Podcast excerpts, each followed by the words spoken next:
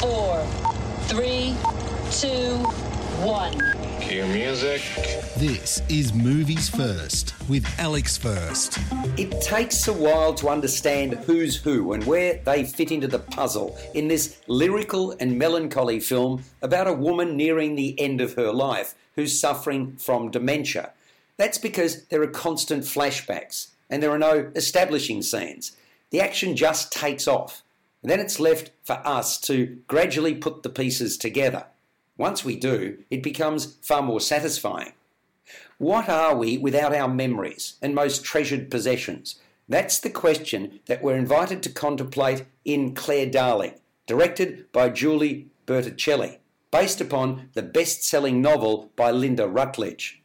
On the first day of summer, reclusive millionaire Darling, Catherine Deneuve, lays her worldly possessions on the front lawn of her mansion impulsively determined to sell everything.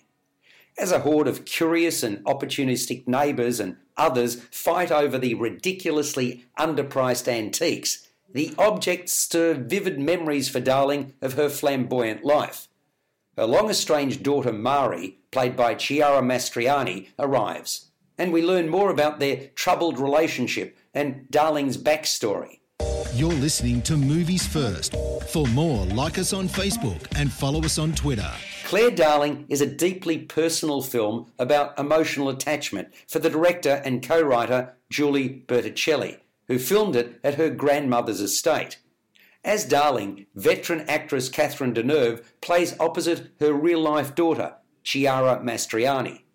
Claire Darling, the movie, goes from evoking powerful memories of the past to pure fantasy. Let's face it, at times, Darling, the elderly woman, is off with the pixies. Underpinning the film, though, is guilt. Guilt about Darling's treatment of her daughter and about what happened to her son and husband. To say any more would be to spoil the surprise. Suffice to say, a couple of the scenes a significant way into the picture are particularly telling, and you need to concentrate to follow exactly what's going on and why. A subplot involves the disappearance of a ring with a great deal of sentimental value. I dare say many will find the going in Claire Darling too tough to stick with, and I wouldn't call this Deneuve's most memorable role.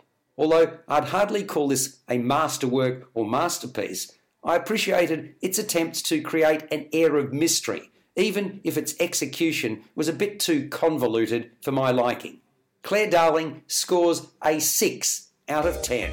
You've been listening to Movies First with Alex First. Subscribe to the full podcast at Stitcher and iTunes or your favourite podcast distributor.